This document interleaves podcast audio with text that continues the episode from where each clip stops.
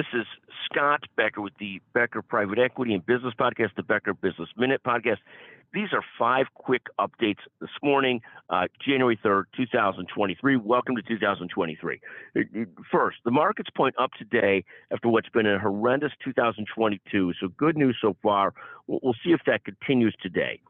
Second, oil right around $80 a barrel. The 10 year Treasury yield has fallen to about 3.86% or 3.76% this morning. Bitcoin is back to about 16,700, and the one year treasury is right about 4.735%. Third, Tesla dropped nearly 4% in overnight trading as deliveries missed expectations in the fourth quarter.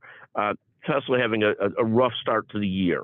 Uh, fifth, we'll be hosting the private equity deal outlook for 2023 on January 12th. That's a webinar featuring, featuring Rick Kess, Trishal Kapoor, and Hector Torres. Should be terrific. Sign up, no charge. Uh, fifth, finally, City of Hope, one of the great oncology and cancer focused health systems in the nation.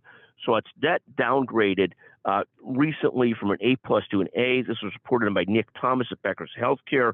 Uh, City of Hope acquired Cancer Treatment Centers of America this past year. Uh, it's overall a magnificent institution, sort of this great both bedside to bedside they talk about being great in research and clinical treatment.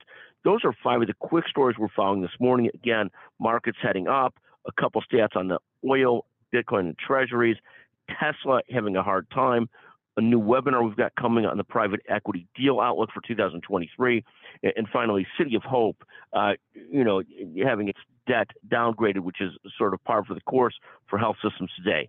Thank you for listening to the Becker Business Minute podcast, the Becker Private Equity and Business Podcast.